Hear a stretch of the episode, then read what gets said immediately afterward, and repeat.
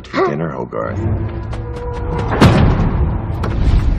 Your mom's working late tonight, Hogarth. So it's just us guys, and we're gonna have a little chat. Sit down. How's that? A little too bright? Good. Forgive me, Hogarth. I wanted you to learn something. What can I learn from you? You can learn this, Hogarth. That I can do anything I want, whenever I want, if I feel it's in the people's best interest. The giant metal man. Where is it? I don't know what you're talking about. You don't? Wow. Does this ring a bell? No? How about this? You've been careless, Hogarth. It doesn't prove anything. It's enough to get the army here with one phone call. Then what's stopping you? Where's the giant? You can't protect him, Hogarth. Any more than you can protect your mother. My mom? Ah, it's difficult to raise a boy all alone. We could make it more difficult. In fact, we could make it so difficult that it would be irresponsible for us to leave you in her care. And all that that implies. You'll be taken away from her, Hogarth. You can't do that! Oh, we can. And we will. He's in the junkyard. I'm copping scrap off Culver Road. Junkyard, of course. Food for the metal eater. I wouldn't worry about this, Hogarth. It isn't really happening. This is only a bad dream. Where's the This is only a bad dream. Yes, this is real, sir. Welcome to the Superhero Cinephiles podcast. I'm your host, Perry Constantine, and welcoming a new guest and a fellow podcaster, and that is David Weinberger. David, how are you doing today? I'm doing pretty well. Thanks for asking. How are you doing today? I'm doing good, thank you. Um, so uh, before we jump into today's discussion, we like to kind of uh, let new guests t- talk a little bit about themselves. So why don't you tell people what your deal is? So, uh, to get back to it, so my name is David. I am one half of the Shonen Flop podcast, where me and my co-host Jordan talk about the wonderful world of manga that ran in Shonen Jump. For those who may not be familiar, Shonen Jump is the largest manga uh, magazine in the world. It's things where Dragon Ball Z, One Piece, Naruto all came from, but not everything in that series can be a hit. There's a lot of garbage in it too. So, me, Jordan, and a guest we take a look at the lesser known series and see were they a flop or not and what they did wrong, what they did right, and ultimately what could they have done to have potentially become a hit. And uh, you can find us at Shonen Flop. That's S H O N E N F L O P. Um, and you can find us on Instagram, or sorry, you can find us on Spotify, iTunes, YouTube, or wherever else you find your podcasts, and Okay. on Twitter at Shonen Flopcast. Very cool. Um, yeah, and we'll have all the all the links and all that in the show notes, so people can easily find it there. Uh, Awesome. So, how long have you guys been doing the show? we just had our two sorry um we just had our two year anniversary about mm, three weeks ago actually so yeah so i know we're we're just still a baby podcast Yeah, yeah, I know what that's like. Uh, um, so what are some of the uh, what do you think so far is like the best unfairly canceled uh, manga that you've read so far? so we actually just did a special where we ranked every single series we'd ever read and it's actually kind of depressing how many of the series are just kind of garbage Oh, so okay. some of the good ones we've read is probably Time Paradox Ghostwriter, and that's a manga about an author who is aspiring to success, success, and he has a magical microwave that sends him copies of Shonen Jump from the future, and he starts plagiarizing that magazine. Mhm. Um, some other favorites include Double Taisei, which is pretty much what if you had the energy of the Fast and Furious, but was about playing a form of chess Okay. and Moriking, which is what if beetles were could talk, and it's uh it's a very interesting and fun series. But we have read some absolutely absurd things that I don't think I even have the time to go into all of the absolute garbage that we've had the displeasure of reading. so um, some of them are fairly flopped then. I would say one in ten series is something I don't regret reading. Okay. Yeah, when we started the podcast, we think hidden gems, and then we were like, "Wow, we have read a lot of garbage." yeah, it's um yeah, it's funny when you think about the the American industry because the American comic industry there's usually a ton of stuff that gets unfairly canceled, but I guess because the Japanese manga industry is so huge and and so much more successful, they have they tend to have a lot more flops than that are fairly flopped. Mhm, for sure. Yeah, and I am I'm unfortunately not as well versed in American comics. I used to be really big into it and I need to get back. We actually Mhm. used to have a book club in my Discord. I'm not sure if you use Discord much, but every month. But unfortunately, the person who ran it just got too busy to keep going. Oh, that's too bad. Um, is. So well let's talk a little bit about uh, how you got into this stuff because you you mentioned in your in in our correspondence before we um, jumped on the show that you're you're a fan of superhero movies and Yes. so uh, what was kind of like your gateway into the world of like superhero movies comic books all this kind of like nerdy stuff I feel um I had a high school teacher that was super into comics, so I think that was a big influence of it. And then I Mhm. think really just I was in the sweet spot for when the MCU started. I was in like ninth, 10th grade, and I just, you know, followed it from there. And uh, it's been a lot of fun. I've seen every MCU movie at least twice because I rewatched them all. And then some of them I've seen probably five plus times, including I've seen Thor Dark World three times because I had to for a podcast. So Mhm. The sacrifices we make to be on the shows. But I'm really glad though I didn't have to regret that I rewatched Iron Giant for this episode. okay yeah we uh we actually uh we actually just did an ep- recorded an episode on uh the dark world fairly recently so that's a pretty timely Oh geez, now why would you do that? Oh no, I I I actually the Dark World. It's not my favorite. All right, it's definitely down on the list, but it's not a movie I hate. I'll, I'll put it that way. Okay, that's fair. Um, but uh, I also had a kind of a similar experience where I also had a, a high school teacher who was very into comics, who has actually been on the show before too. Um, and he, even though I was into comics before I met him, he was kind of he was a he was a cool guy who was into comics and that made me realize like oh wow we don't have to be ashamed of this we can we can be be open about liking comic books and stuff like that Mhm, for sure. I remember um I had a great experience where I actually sorry I had a great experience where um me him and our friend of mine we went through top 10 and he explained all the experiences. Though actually on that note on my show we actually had the artist of top 10 um as a guest which was really exciting. Mm-hmm. is that Mhm. the the alan moore comic you mean Yes. Oh, so okay, we okay, had okay. um Zander Can sorry, Zander Cannon. I know it was the name that yeah. started with a Z. So yes, so we had the pleasure of having Zander Cannon on one of our episodes. Oh, very cool. Very cool. Mhm. All right. Uh, so today we're talking about, like you, like you'd mentioned, uh, the Iron Giant, which was a uh, 1999 film, uh, animated film uh, that came Mhm. out. Um, didn't do very well in the theater. It was kind of really did not. Yeah. Um, it only made uh, 31 million of its 50 million budget, and Mm. it was. Um, but it, it developed a really big cult following, and it's uh, kind of probably most notable for being like the the thing that really kind of launched uh, Brad Bird and brought him to a Mhm. lot of people's attention. Um, now, I when this movie came out, uh, I never saw it when it came out because I was um, this was like when I was just starting high school, I believe. I think it was like in my Mhm. first year of high school, first or second year when this came out. So Yeah. I was kind of in that stage when I'm like, um, oh, American animation, that's all kid stuff. I don't want anything to do with that type of. Brad Uh, Bird would be so upset to hear you think that. Yeah, yeah. I mean, I've definitely matured, but since then, but that was kind of the attitude of a lot of like animated stuff that wasn't, um, you know, Japanese animation at the time. Um, it was just kind of like, oh, American animation, it's all for kids. You know, it's not worth watching or anything like that. It was definitely that kind of like edgy teen, teen edge lord type of bullshit phase that I was going through. Exactly.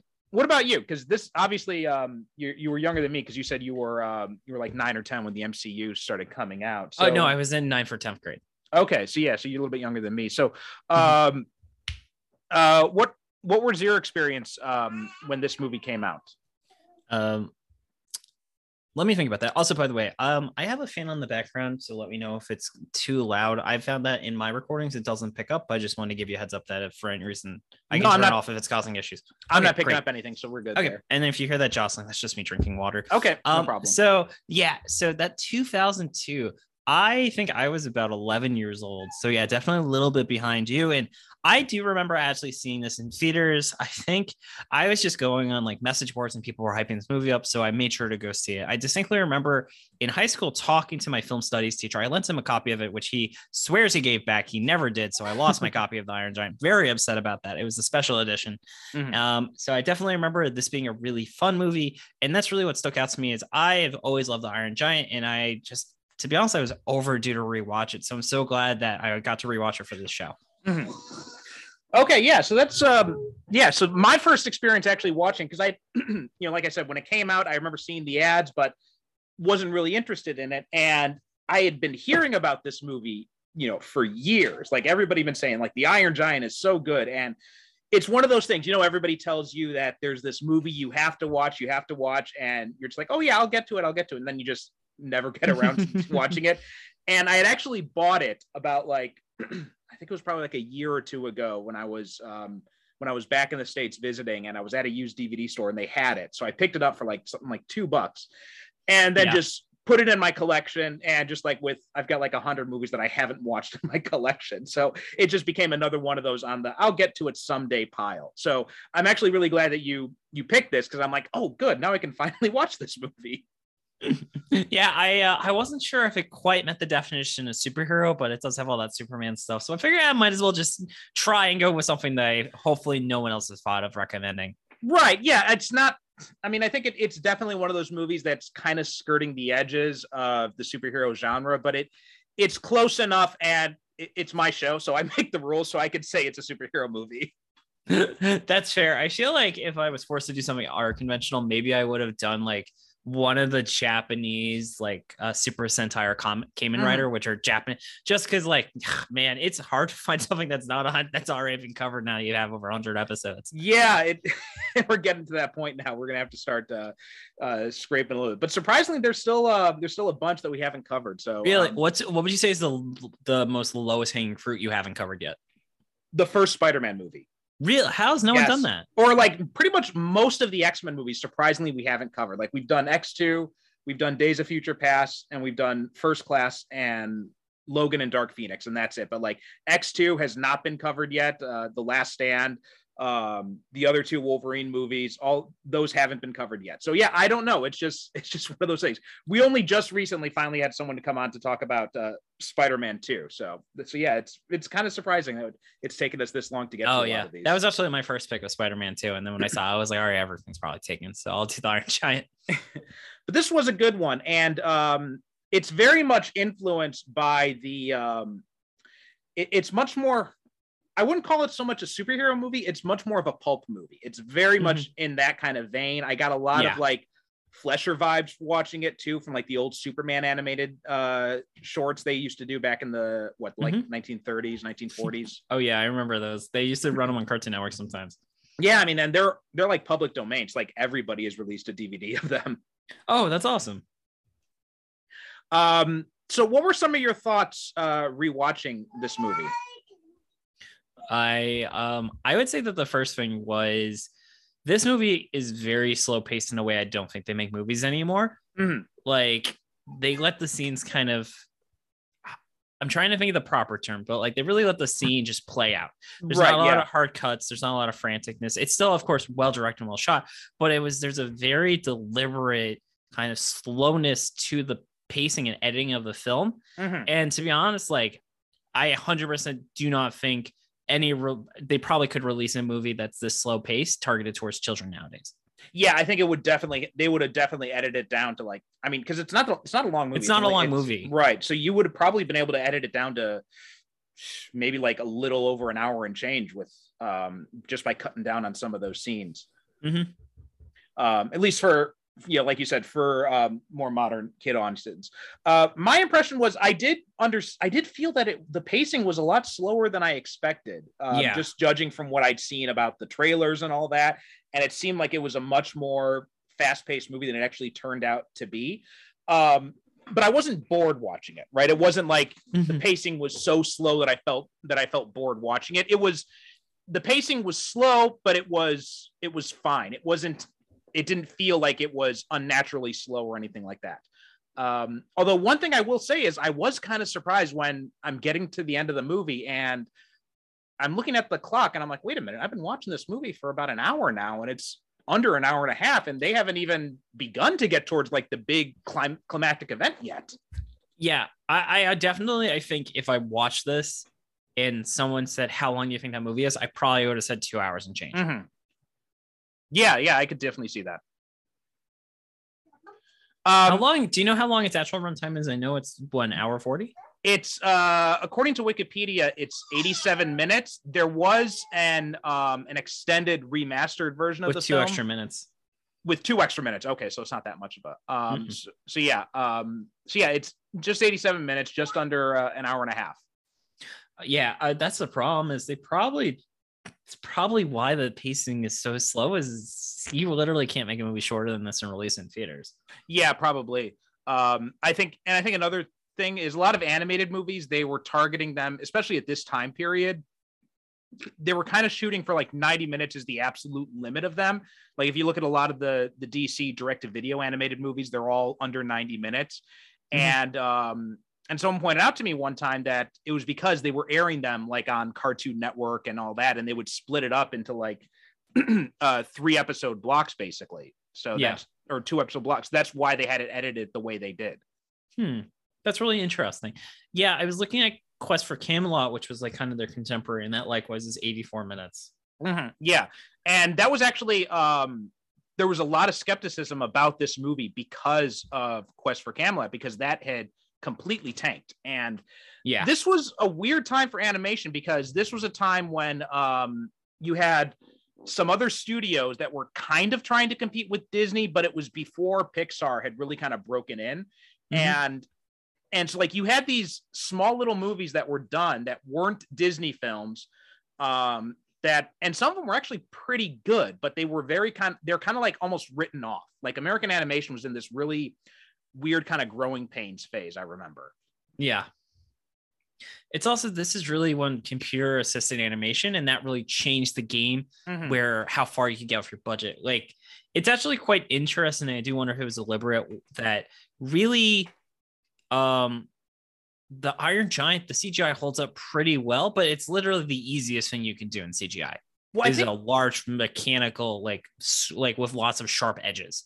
I think something else that they did, which was smart, is that they didn't they didn't go overboard with the CGI because that's Mhm. the that's the fault of a lot of early CGI animation is they're like we can do all this stuff with computers let's like throw all the bells and whistles we can onto it and then when you look at it now it looks terrible right it's just Yeah. it looks completely you know but and i think i'm not sure if it was brad bird who made this decision or or someone in the in the animation department or whoever it was but someone said we're we want to try to make this look as close to hand drawn animation as possible right? We're using Mhm. we're using cgi but we're using cgi to animate something that would traditionally be 2d instead of trying to make it look like 3d animation. I think that also the fact that it's like you said it's you know it's very simple animation right? It's a you know it's a hard edge mechanical robot so it's much easier to animate as opposed to like when if you're doing a human.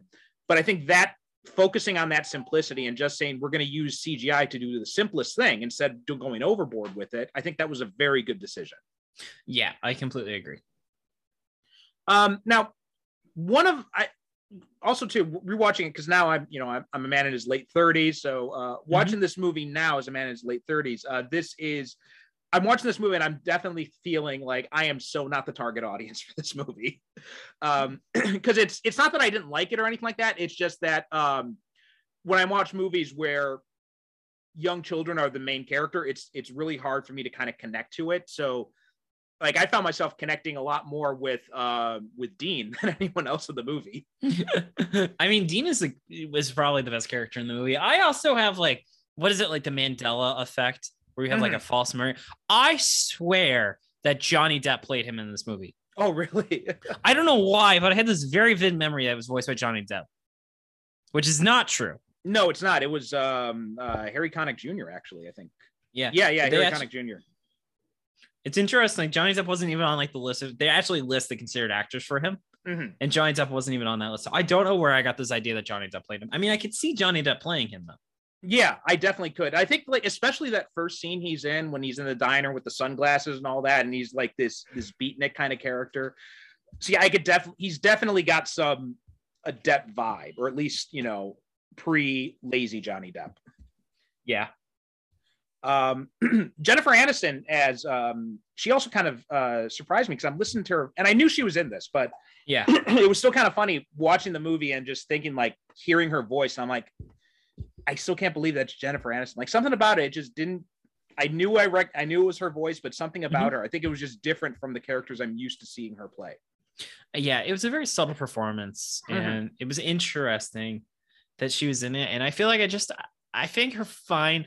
I also had an issue where, for some reason, on HBO Max, the audio leveling was really bad, and I actually had trouble hearing, so I had to keep changing. So it makes it hard for me to truly know the quality of the performances because I struggle to hear them sometimes. Because just for HBO Max, for some reason, it's really bad audio leveling Mm. for this movie. Oh, okay. See, I watched it on the DVD, so that didn't have those issues. Um, but Vin Diesel also really impressed me in this. Uh, and it's just because I, I said we did Bloodshot fairly recently, and I said on that um, on that episode that my issue with Vin Diesel as an action star is that I don't feel like he's leading man action star material, right? He's not like a Dwayne Johnson. He's not like a Jason Statham. He's not. He doesn't have that same kind of uh, of presence Mhm. that uh, a lot of other action stars have. Um, but in something like this, in these more character-based roles, like when he does the voice of the Iron Giant, when he does the voice of, of Groot, or or in something more subdued, like in uh, in Pitch Black, right? He's he's great. Uh, what were some? What do you think of, of his voice? I think he, he did a great job. It was like, I mean, he has what, maybe 10 lines. It's very much like his performance in Guardians of the Galaxy. So I, I, don't have much to say about it. I think this was definitely before his career. This is definitely pre Fast and Furious, I believe. Yeah, yeah, definitely. So yeah, so it's definitely not a star shower. And it is, I think it's more, to be honest, his performance is going to be best known as a piece of trivia that he had like 10 lines in this movie Right, probably. over anything else in terms of his contribution to this film. Well, I think that's one of the things I've heard the most about this movie since. is Like Vin Diesel voiced the Iron Giant. Like after he hit it big with the Fast and Furious movies, I think a lot of people went back and then kind of took another look at this movie because of that, or maybe took a first look at this movie. Yeah. Um, so what are some uh, what are some other things that that kind of stood out to you watching it this last time? So, uh, let's see. I, I also really appreciate that they actually had a child voice the main character. I think the performance was a little wooden, but this was actually a child voice. yeah, yeah, which is always a nice. It's always a nice treat when you actually have a child performing. right.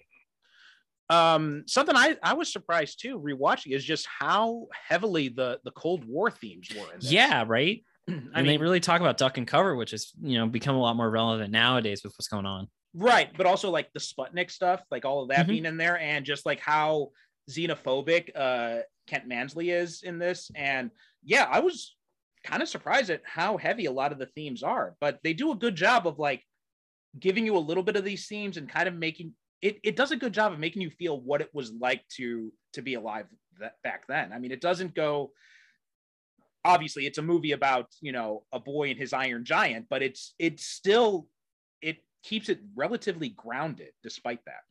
Yeah, I mean the entire movie does a great job of just being a metaphor, especially with the um I forget. Sorry, I am terrible with character names.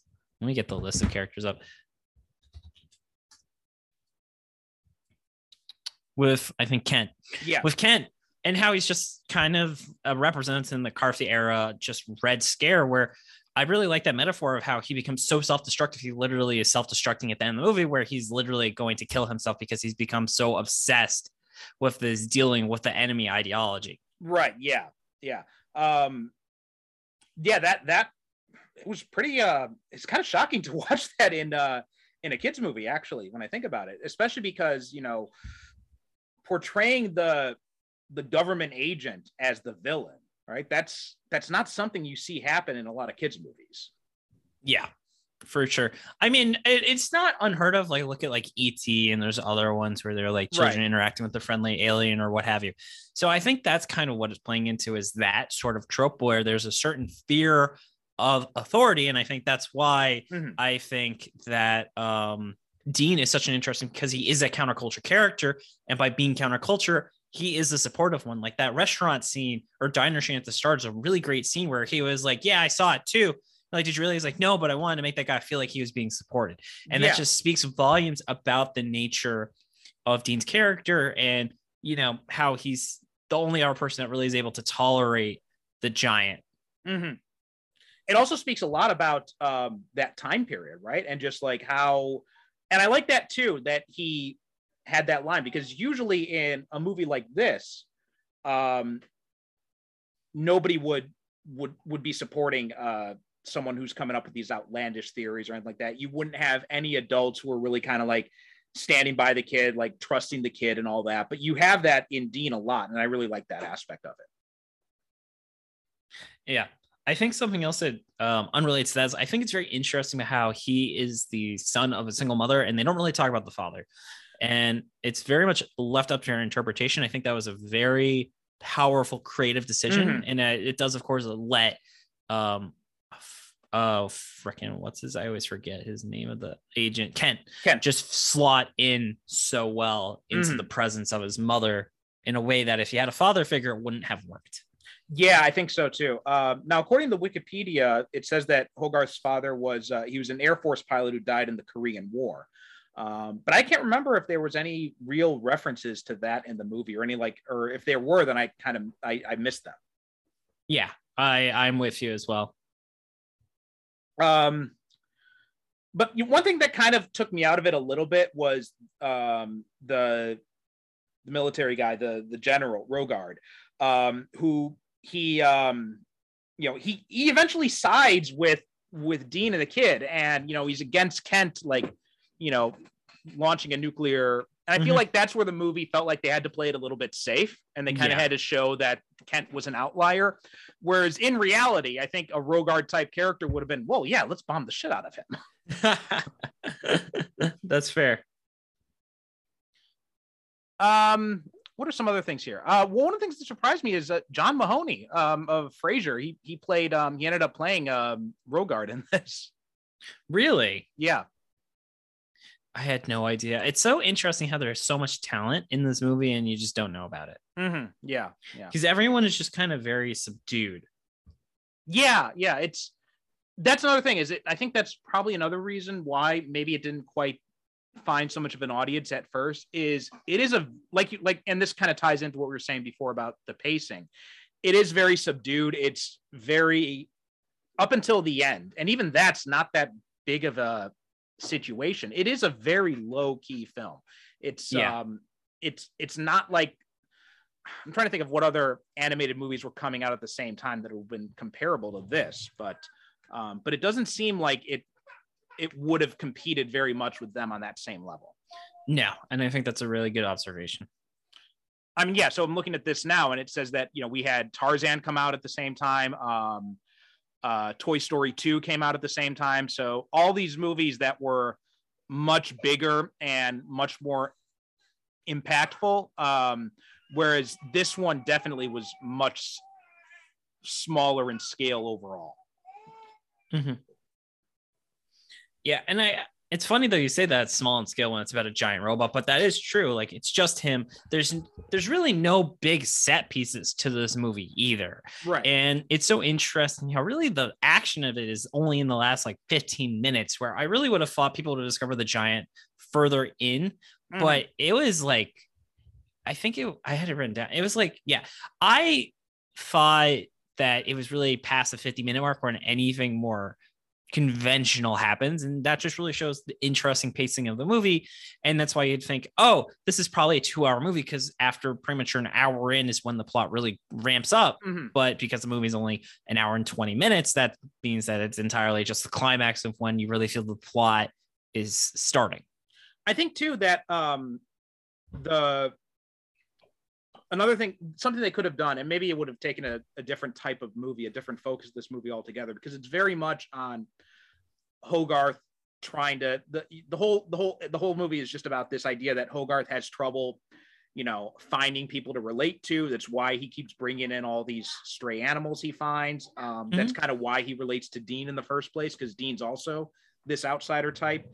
And I wish we would have seen maybe a little bit more of that because it's not really reflected so much in the town. I think you could have done more with that, with the whole idea of the Red Scare aspect of it, and with like the and have like the town's reaction to that kind of stuff because we don't really get a lot of that. And then we see in the you know when the giant saves the the two boys, right? You know, people are kind of uh you know people are thankful towards him and the townspeople kind of realize oh he's this you know he is a helpful guy but there's none of that lead up to it, right? There's it there's not real nobody even knows he exists until really that point. So I think that's um maybe not a failing because that's probably not what the movie was really trying to do, but I think that's something else that they could have done to kind of inject a little bit more drama in it was maybe have the giant be revealed a little bit earlier. I think so, but then it's also, I guess. So, would you have wanted the movie to be substantially longer then? Not really, but I think they could have edited down some of the the other stuff and yeah, maybe like not slice subs- of life. Right, maybe not substantially longer, but I think you could get this up to maybe an hour and 45 minutes and mm-hmm. do a mm-hmm. little bit more stuff with that without without so I think it wouldn't have been too much long. It would have improved the pacing a little bit more, I think, if you had done something like that, especially because there's this whole fascination the giant has with Superman, right? Yeah.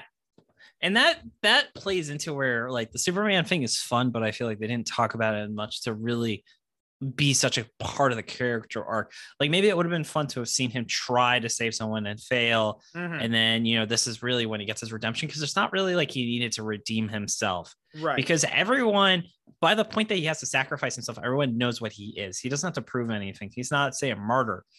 Right, um, exactly and it is a little frustrating how so, like everything Kent is saying is pretty easily disproven. And so it would have been nice for them to have been some moral, some morally gray stuff, not necessarily because the giant was acting evil, but just because he's such a large figure. And sometimes when you try and do the right thing, it doesn't always work out. And that's really a lesson that wasn't built into the fabric of the series because the giant is always, besides you know being childlike or animalistic like a dog, he doesn't do anything amoral. Right. The the closest immoral. the closest we ever get is when um when Hogarth points the toy gun at him and his defense system kicks in. That's yeah, that's it. And we never see anything.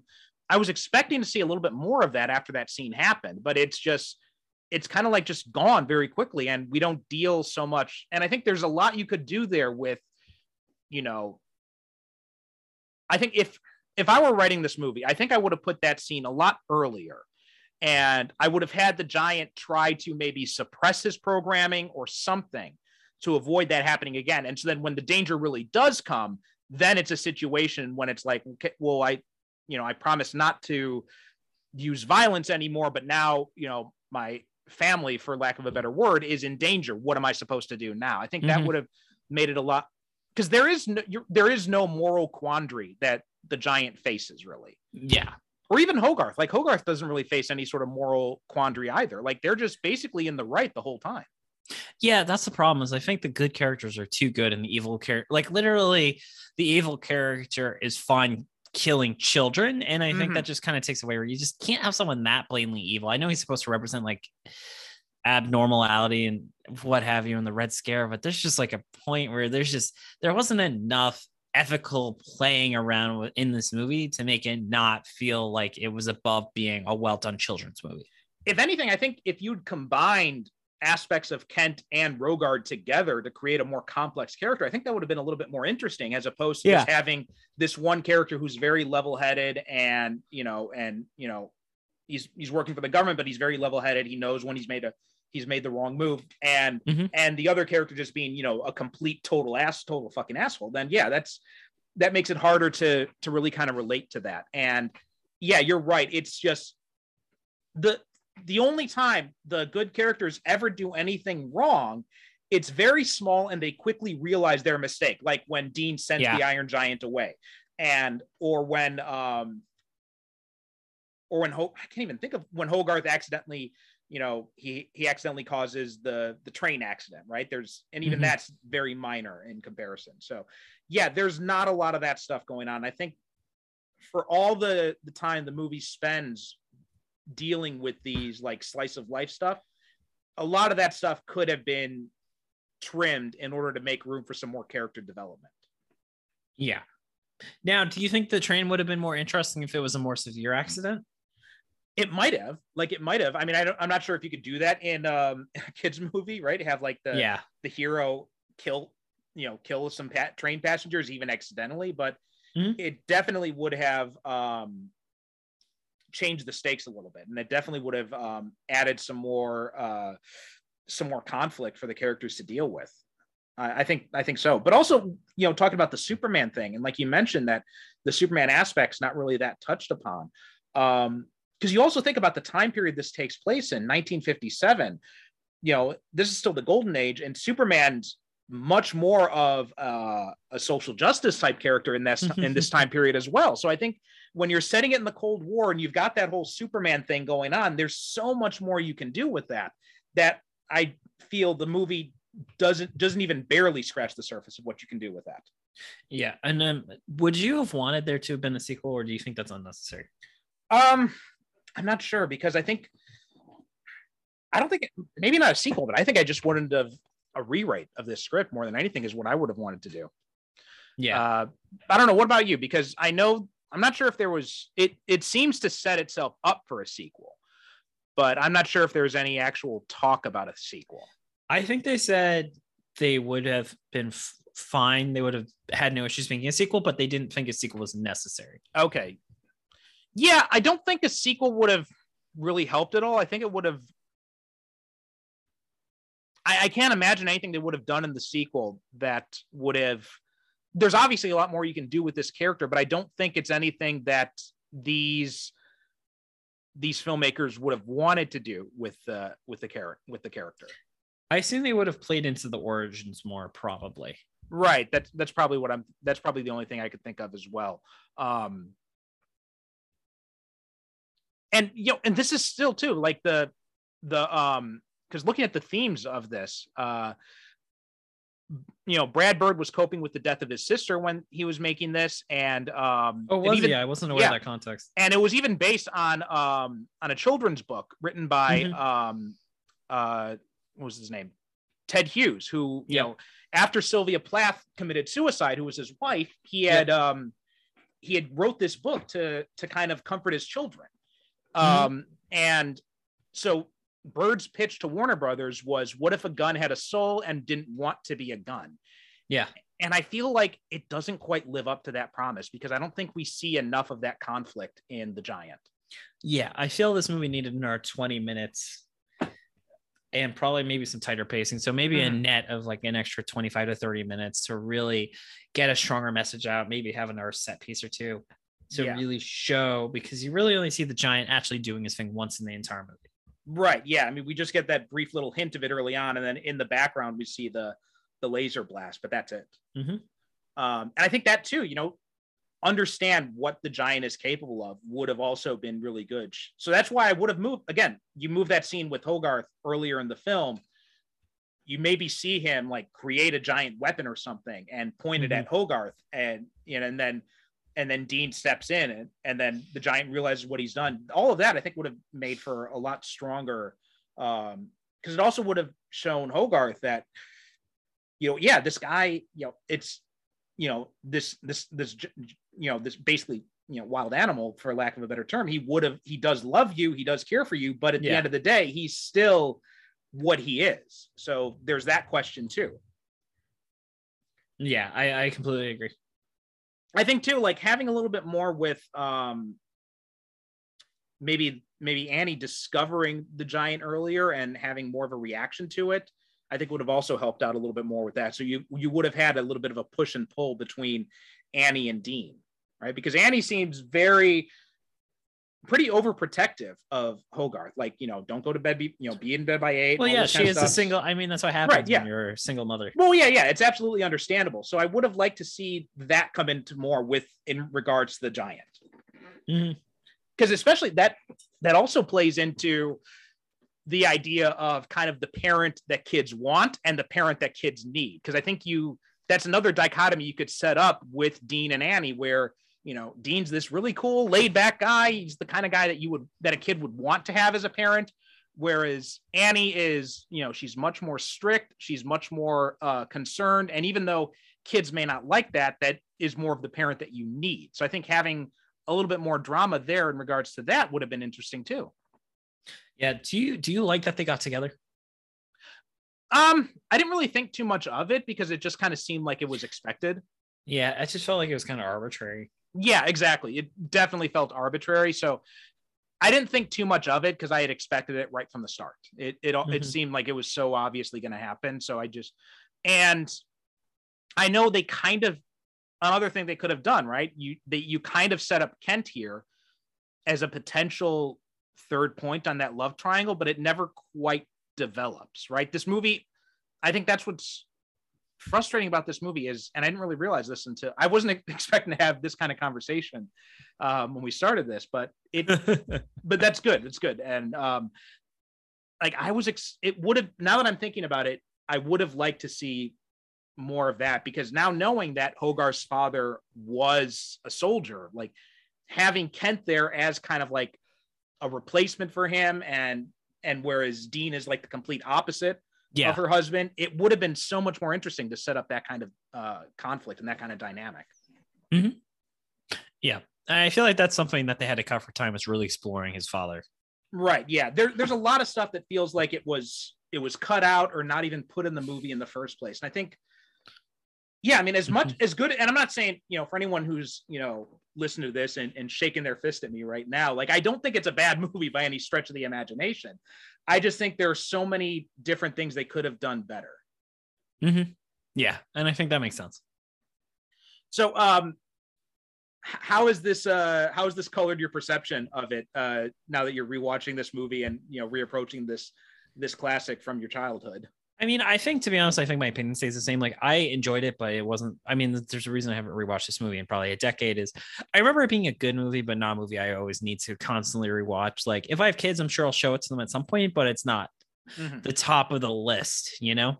Yeah, I think I got the same feeling too. Like I was watching this. Um, you know, my daughter's only about one now, so she's not quite old enough to understand it. But and and she was, you know, she watched like the first five minutes with me, and then she fell asleep.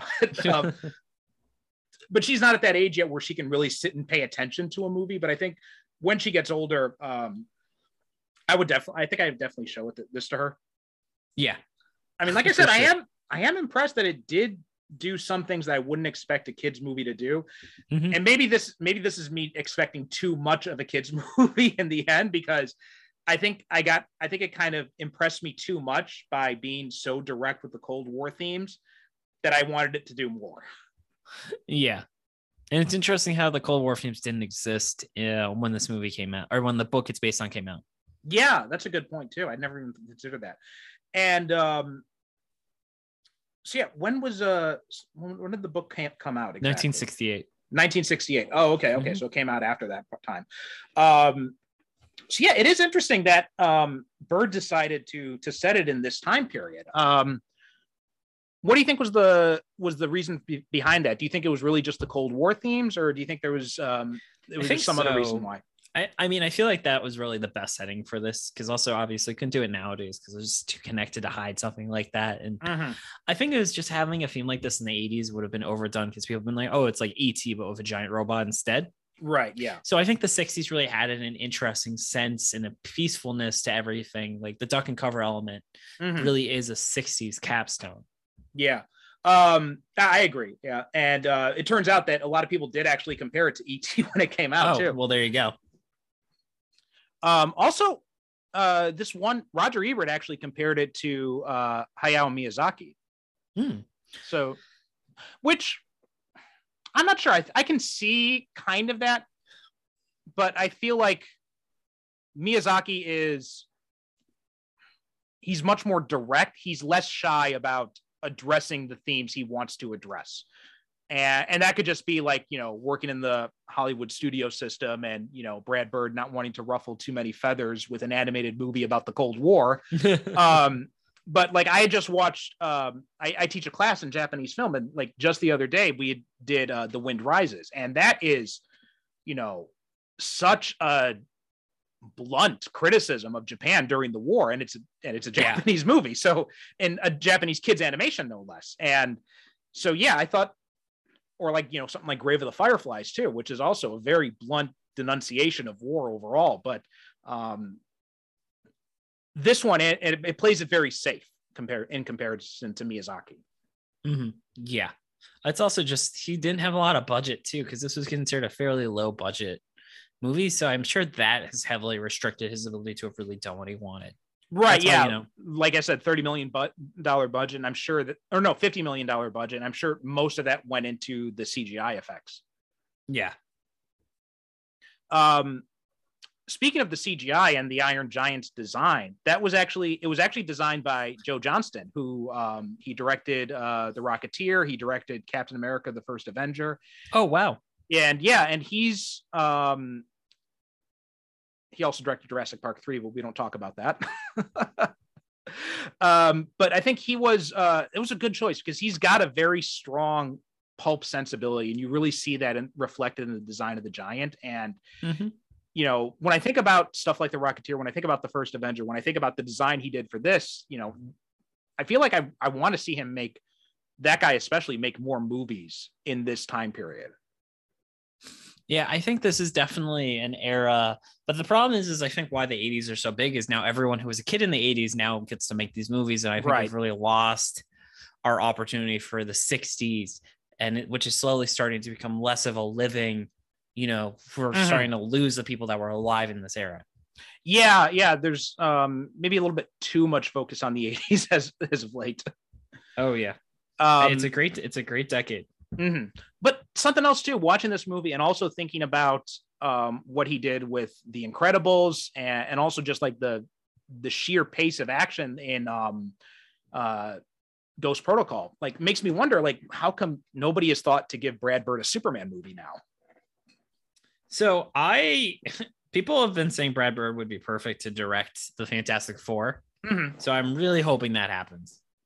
that would be yeah he would definitely be good for that too um and you know john watts has now stepped down from that so who knows? It's it's a possibility. Uh That's why I'm hoping.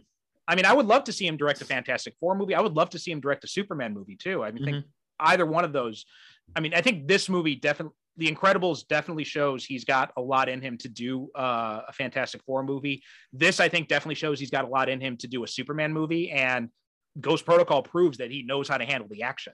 Oh yeah, Ghost Protocol is great. Mm-hmm. Yeah, I mean that that tower scene. She's every time I watch it, it's just like heart stopping. I can't wait though for the next one. Yeah, yeah. I, I saw. just- did you see Top Gun I- Maverick? not yet. No. I'm, Oh, that's uh, great. I know. I want to see it, but you know, we've got we got one kid running around. We got another one coming soon. So Oh, it, it really kind of restricts the time I can Hey, go out to the theater. Yeah. Um, so we'll probably have to wait till that one comes out on on video. But yeah, I'm looking forward to seeing it. I mean, people have been saying it's even better than the first one. Hmm It's way better, and see it in IMAX if you can. I, I will. Yeah, I'm hoping I can find a way to, but we'll see how that works out.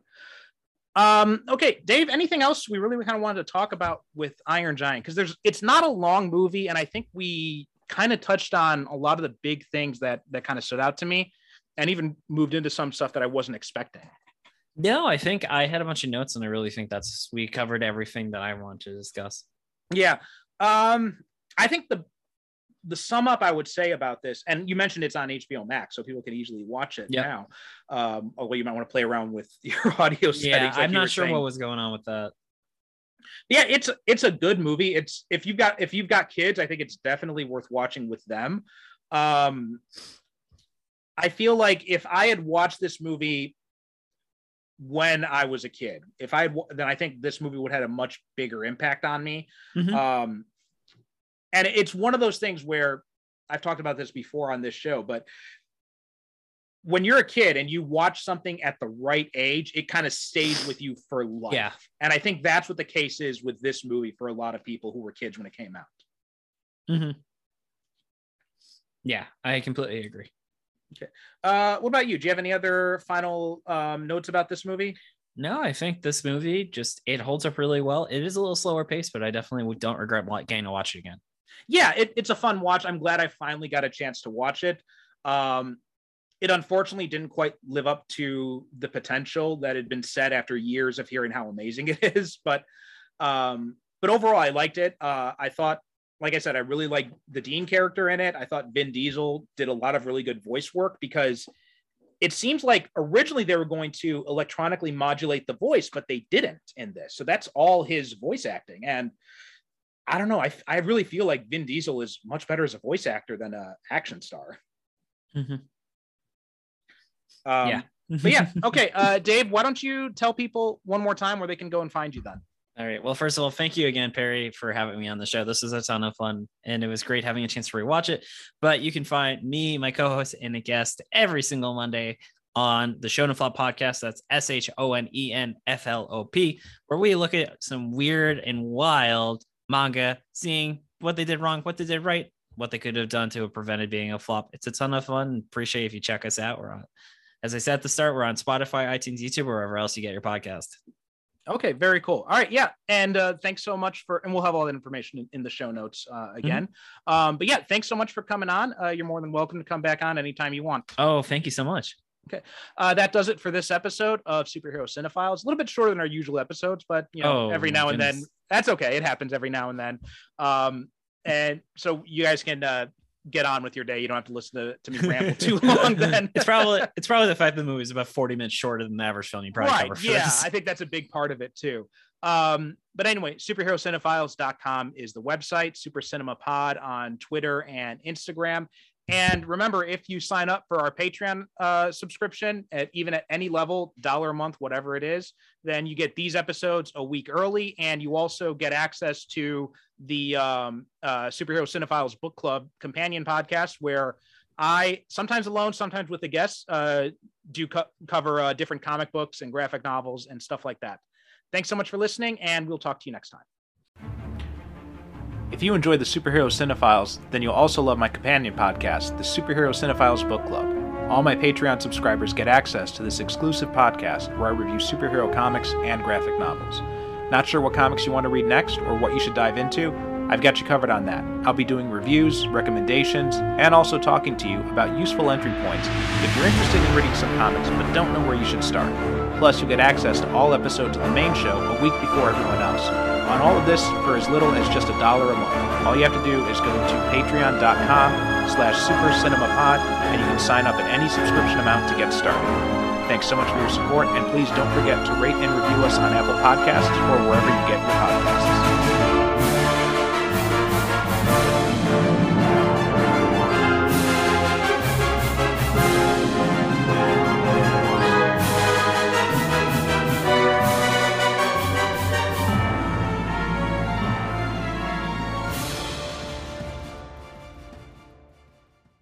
Thank you for listening. And as always, good night, good evening. God bless.